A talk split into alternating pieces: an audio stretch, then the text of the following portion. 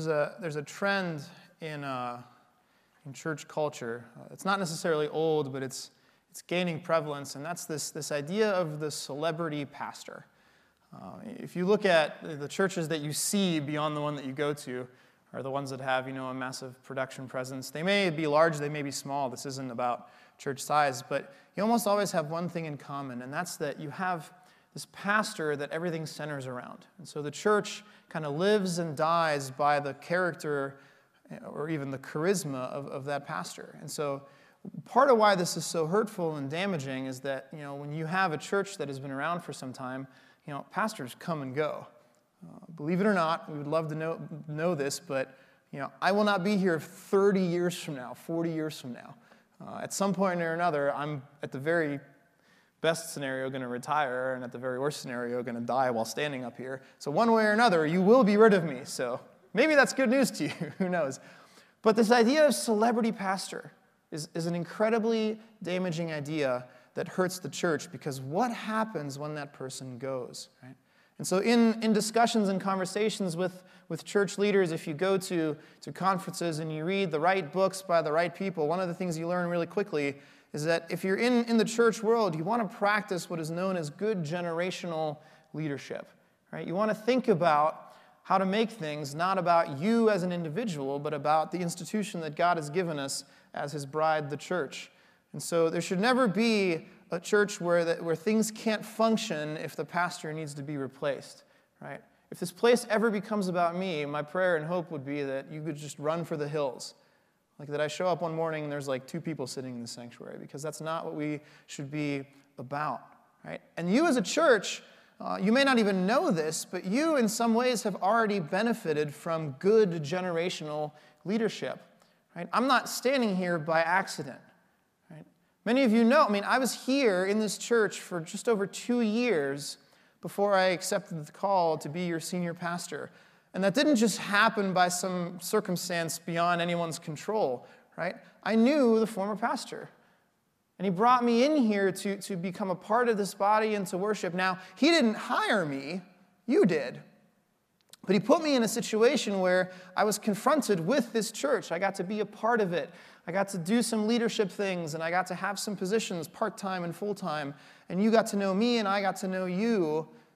And he developed it so that should the Lord clear that way and should the Lord call this church to it, that you might call me as your pastor, right? That wasn't necessarily like a goal that he said, you know, I'm gonna, I know I'm gonna be leaving, so I gotta bring in my replacement. That's not always how it works. But there was an element to which you, you train up the next generation of leadership. And you always want to be thinking about whether it's as a pastor or as a member of a church and you're dealing with other Christians and you're mentoring people or you're being mentored, right? You always want to make sure that you have people above you and below you that you're training up in the next generation of leadership. As we look at the book of Judges today, you know, we introed last week. We're going to get into the thick of the Judges today, and we're going to look at the first two. The first one of this is at play. This, this dynamic of generational leadership shows up in the first judge. And so we'll take a look, but just real quickly, a reminder before we do that. The the judges cycle that we talked about last week is, is right up there. And it's this pattern that we're going to see starting in chapter 3 all the way through till almost the end of the book, right? It's that Israel falls into sin, they worship other gods, they do the things the Lord thinks are evil in his sight. And so the Lord is going to give them over to various tribes and people groups. Right? Each judge cycle, it's a different group.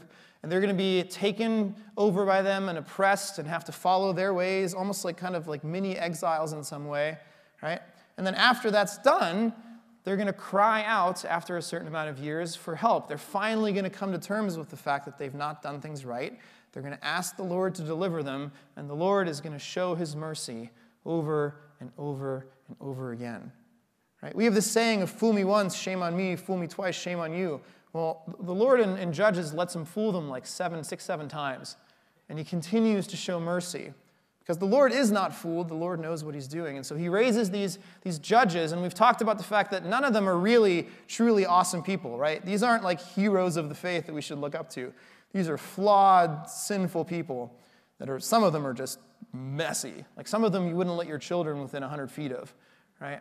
But the Lord raises up these judges to deliver Israel, and after that, they enjoy some time of peace, until that judge dies, and then the cycle starts all over again. And so this morning, our first judge is Othniel. And if you want to dispute how you pronounce that, please do. Um, we just half the time make it up as we go. Uh, but Othniel is what we're going to go with. And so if you have an alternate way of saying that, please come to me and we can debate. Um, I was joked, I had a professor in college who had a PhD in linguistics, and he's the only person I ever trusted when it came to biblical name pronunciation. Because I really firmly believe that like 99% of people make it up, just whatever they think. Right? But Othniel is who we're going to talk about. We're going to be in Judges 3 today, starting in verse 7. So let's see what happens with him. And the people of Israel did what was evil in the sight of the Lord. And they forgot the Lord their God and served the Baals and the Asheroth. Therefore, the anger of the Lord was kindled against Israel, and he sold them into the hand of Cushan Rishathaim. Say that three times fast, or name your children that. The king of Mesopotamia. And the people of Israel served Cushan Rishathaim eight years. But when the people of Israel cried out to the Lord, the Lord raised up a deliverer for the people of Israel who saved them Othniel, the son of Kenaz, Caleb's younger brother.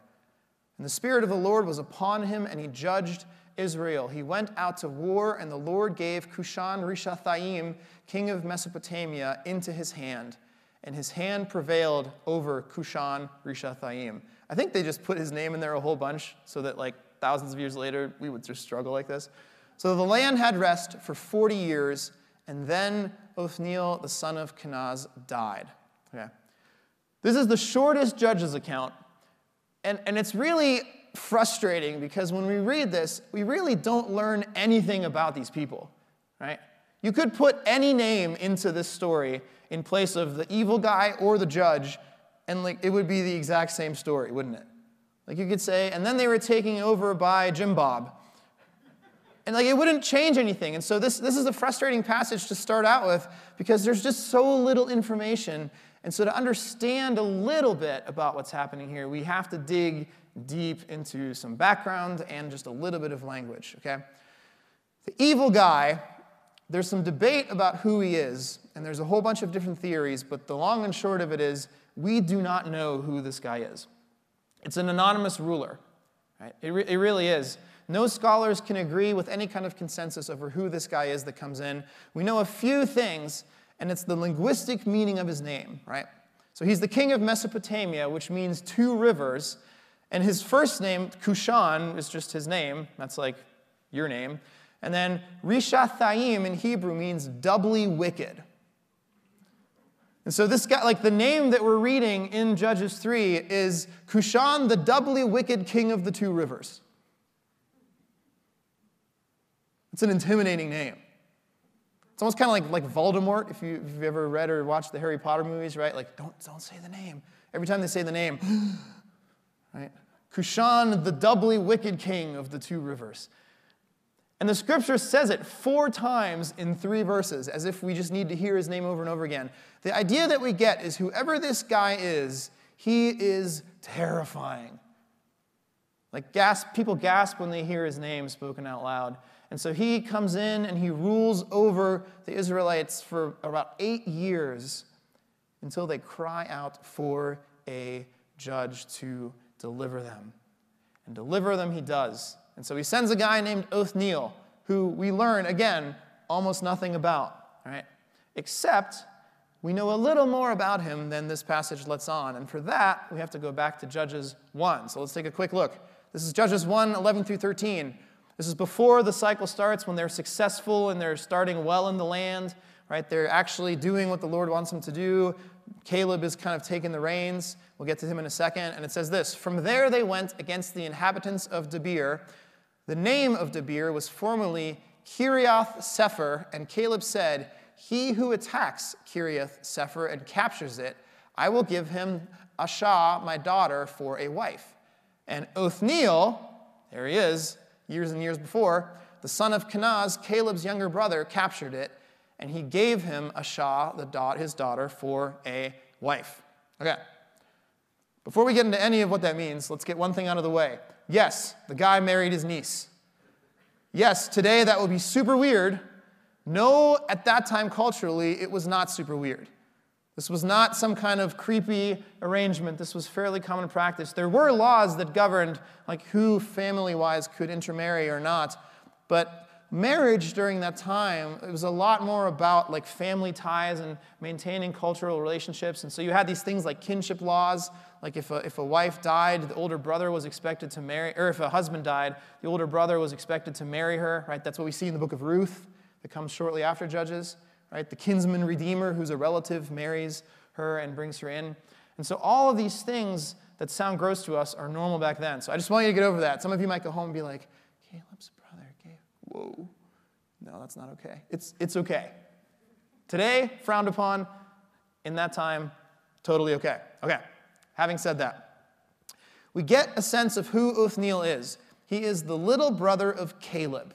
And we know who Caleb is because Caleb was a big deal during this time. Right? If you remember, as the people were in the midst of the Exodus, they sent these spies into the land, and amongst them were two guys that we know well, Joshua and Caleb.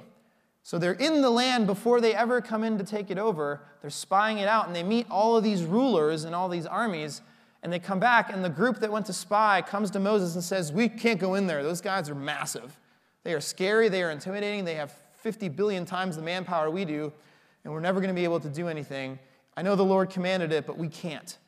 Joshua and Caleb are the two guys that stand up alone and say, Yeah, we should go. Like the Lord said, He'll take care of us.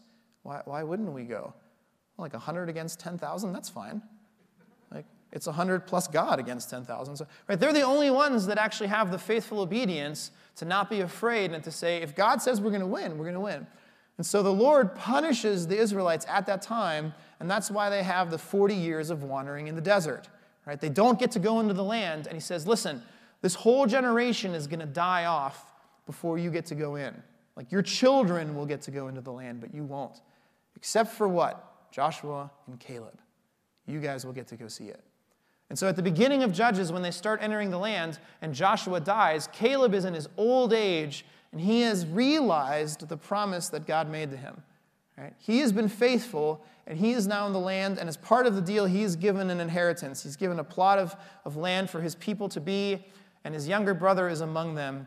And so, as they start taking over territory and conquering in Canaan, we see Caleb practice what we just talked about is good generational leadership within the church. He knows he's getting old, He's done his conquering, he's lived his faithful life, and he's run his race. And so now he's training up the next leader. And so in the passage we just read, instead of going against them himself, he says, We need somebody who will rise up, who will take this over. Is there anybody? I'll give you my daughter as a wife if you do it, which was also pretty common practice back then. Right? It's not an evil thing. And so Othniel steps up. And what we know about him here is that, number one, he steps up and he has victory. Number two, he's faithful. And number three, he has the stamp of approval from Caleb, who has an unbelievable amount of street cred. Right? And so when we get to the passage in Judges where he is raised as the judge to defeat Cushan, right? He is this one judge of faithfulness. He is the one who does things right. He is the beneficiary of good leadership above him, and he's ready to go when he's called upon. And so, in some ways, Othniel is this transitional leader in some ways, right? He is a person who is faithful. He's the only judge who we don't hear negative things about. Right? And that's not to say that he was perfect. He was a sinner as everyone else. But the, but the scriptures don't speak about him in a negative way. He doesn't have a downfall or any kind of negative connotation to him. He comes in and he's faithful, but he fails in one area that scripture doesn't mention but makes implicitly clear he doesn't practice that good generational leadership. And so when he dies, what happens? Everything goes downhill again, worse than before. And so as we get into the second judge for today, now when the Lord takes over again and he allows the Israelites to be conquered, it's not for a period of eight years, but it's for 18 years. It gets longer and it gets more painful. Right? And so Othniel fails to do what we all should take a lesson from and do is to be constantly thinking about who are we as Christians pouring into? If you've been a Christian for three weeks in your life, there are people in your spheres that you have the ability to walk with and mentor to a degree as you are under other people. Right? What's the word? You should always have a Paul and you should always have a Barnabas. Right? And so that's, there's really no good, like, happy ending lesson from this first judge other than that life lesson to take away. Like when you start to think about, well, what do we do with this? Well, not a whole lot, right? And so we get to the second one. And I'm going to give you a disclaimer. Um, if you have a soft stomach, if you're feeling queasy, this would be a time to just plug your ears for like the next 10 minutes. Because the second judge, Ehud, comes in to deliver the people from a king named Eglon. This sounds like, like comic to me. Like these names are just odd names, aren't they? Right? And, and this is probably one of the grossest accounts in all of Scripture. Right? Some of the younger folks are like, yeah, I'm waiting for this like judges. I didn't think I was going to go anywhere, but this is, this is cool stuff. Right? So let's, let's take a look. This is a longer account, but it's worth reading. And, and you might ask yourself, why are we reading this in its entirety? Can't you just give us the cliff notes so that we don't have to deal with the ugliness? The whole point of Judges is that we have to face the full ugliness of what happens in the world, right? And so this, this is the account. Then the people of Israel cried out to the Lord, and the Lord raised up for them a deliverer. They'd already been taken over. I skipped that part because we'd be here for an hour. Ehud, the son of Gera, the Benjamite, a left handed man. Notice that. It's, it's a flippant comment, but why is he left handed? Why does it matter? Right? The people of Israel sent tribute by him to Eglon, the king of Moab. And Ehud made for himself a sword with two edges, a cubit in length. That's about 18 inches long. And he bound it on his right thigh under his clothes, and he presented the tribute to Eglon, the king of Moab. Now, Eglon was a very fat man. Again, why would Scripture mention that? And when Ehud had finished presenting the tribute, he sent away the people who carried the tribute. So Ehud sends away his own Israelite people so that he's alone with Ehud and his guards. Um, but he himself turned back at the idols near Gilgal and said, I have a secret message for you, O king. And he commanded silence, and all his attendants went out from his presence. Right, so he, he gives him this tribute. He comes to him with honor. It's almost like Trojan horse like, right? He, he, he uses flowery language. Oh, wonderful King Eglon, here's this tribute. It's this thing that we have to bring you because you've conquered us. It's probably grain and other food supplies, right, that they were like required to pay because they were under his thumb. But he brings it with joy and he, and he spurs him on and he speaks highly of him and he makes him feel good. And then as everybody's leaving, he turns around and he says, Wait, I have a message, a secret message for you. And so he plays to Eglon's ego. And Eglon says, Oh, a secret message? Only for me? That sounds like something that a great king would get, right? And so he sends all of his people out, and Ehud and Eglon are, are alone in the king's chambers. And then it, this is what happens next. And Ehud came to him as he was sitting alone in his cool roof chamber, and Ehud said, I have a message from God for you. Now we're really intrigued. A message from God. Well, of course God would speak to me. I am so awesome. Right? And he rose from his seat, and Ehud reached with his left hand, took the sword from his right thigh, and thrust it into his belly. And the hilt also went in after the blade, and the fat closed over the blade. For he did not pull the sword out of his belly, and the dung came out. I'm really sorry if you've had breakfast already. Then Ehud went out into the porch and closed the doors of the roof chamber behind him, and he locked them. So Ehud is nothing like Othniel, in case you haven't gotten that memo. Ehud is a conniving, slimy assassin guy. He knows what to do. Like he knows how to handle situations and he is creative. And so Ehud thinks of something that no one else thinks of. I am left-handed. Why is this important? If you are right-handed, picture being in medieval times and having a sword. What hip are you going to put your sword on? Your left hip, right? Like every other right-handed person, because you draw this way. And so that was common. Left handedness was not a thing that people really experienced. And so when you would come in to see the king, the guards would pat you down, but they would literally go like this and say, All right, go ahead. And so Ehud was able to sneak in an 18 inch blade, This is pre TSA, right? And he's able to get it in because he's got his sword on this hip and no one thinks to check it because why would anyone in their right mind, like, this is just, right? They don't even think that way. They've been doing it like that forever and ever and ever. And so that's how he gets the blade in. He's a sneaky little guy, that Ehud. Right? And so he gets in and he flowers with language and he gets him alone and then he thrusts it in. And, and here's, here's the thing um, Eglon gets portrayed with ugly terms. And we have to, we have to understand something. Um, making fun of weight in and of itself is not a, a, good thing, right? We're not, we're not here to do that. But in this passage, it's not telling us, like the, the description of Eglon, it's not saying that he's very fat just to describe him as an overweight person. It's almost like a way that he is. Like there, there's just a grotesque, like massively, like fat in a sense of overabundance and indulgence, right? He's just, he, he, is just this, mm, like, I picture like Jabba the Hutt, if you're a Star Wars fan, right? Sitting in his chair, never getting up, like gross. He's got like food. He's just a gross fat king, right? So don't just, this is not just a play on weight, but it's this like description of who he is as a person in some ways, right? His name actually means calf or young bull, right? So everything about how Eglon is named and described is as this like tyrant king who is just disgusting.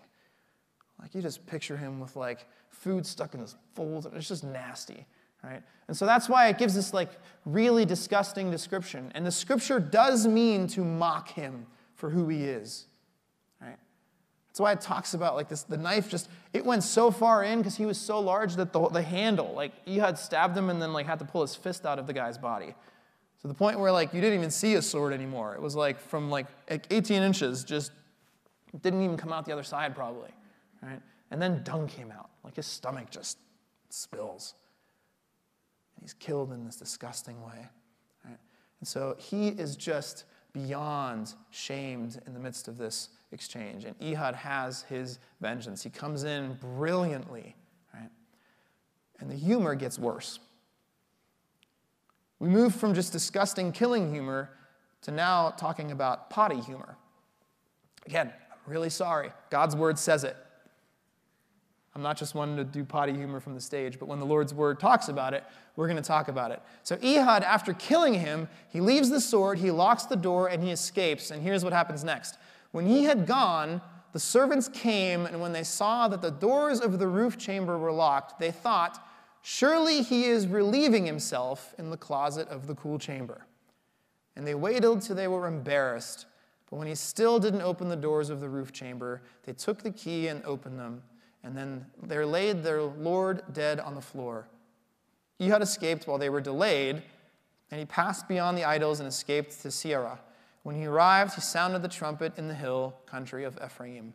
And the people of Israel went down with him from the hill country, and he was their leader. And then the next thing that we read for a, a, bunch of other verses is that he eventually stirs the Israelites on to just crush the Moabites because they are without a leader and have no one left to help. And so the guards come to the door, and they're locked.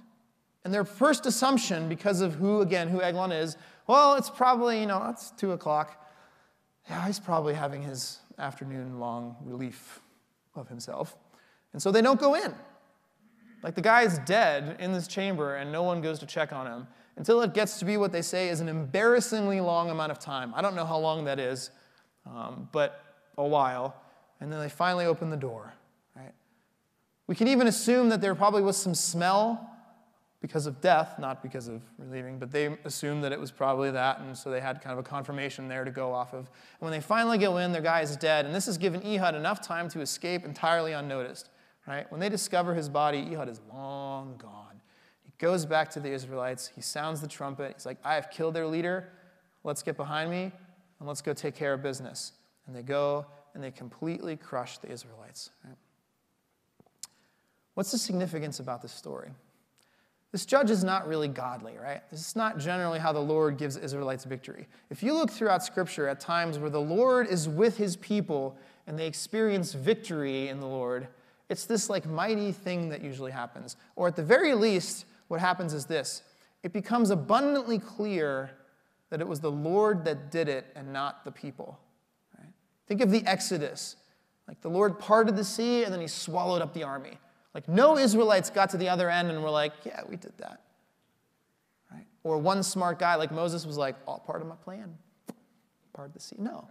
But here in this story, it's really hard to give God the credit, isn't it? Now, he is at work and he is doing things, but if you just observe this story, the, the temptation that you have as Israel, as God's people, is to go, Ehud's a brilliant guy.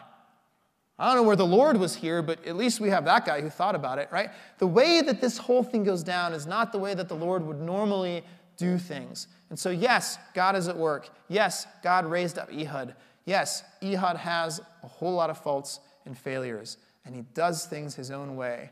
Right? And so the Lord uses him despite himself, not because of himself. And the Lord still gives them peace under Ehud, right?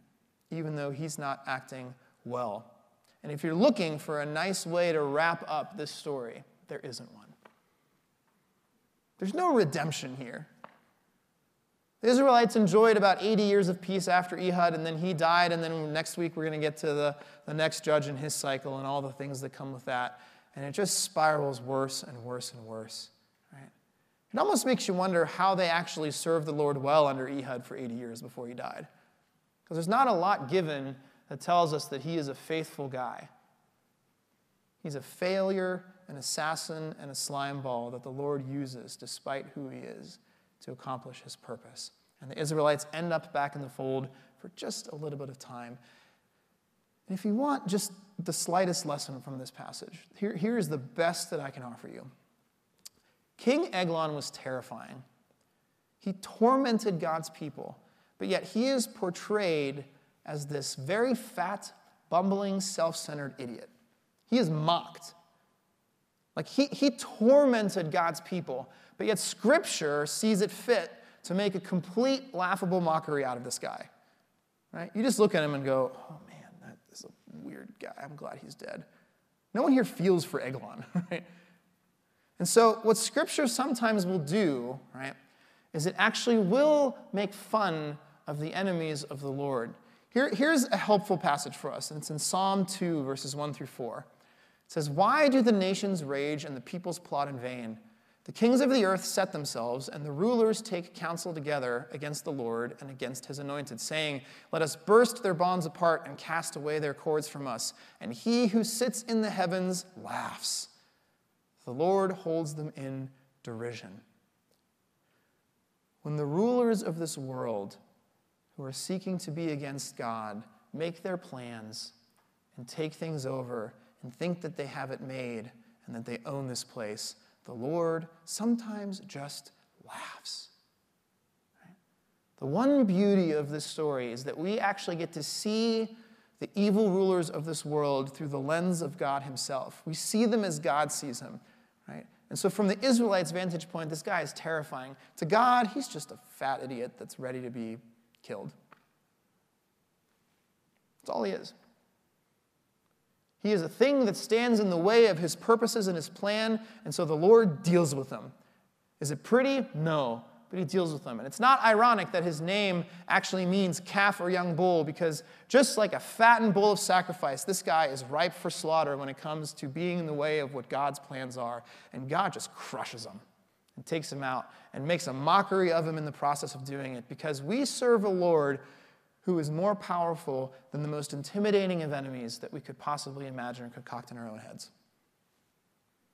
That's the best that we can take from this passage. And so I want, to, want you to think about that throughout this week. This doesn't mean that you go to the people that have been enemies in your life and you just start making fun of them. That's not what this passage is about. Please don't go do that in the name of Jesus. Um, that just would be damaging, right? But, but the Lord laughs at their efforts to thwart his plans. And so we, as his people, are granted permission to celebrate that the Lord will conquer them one day.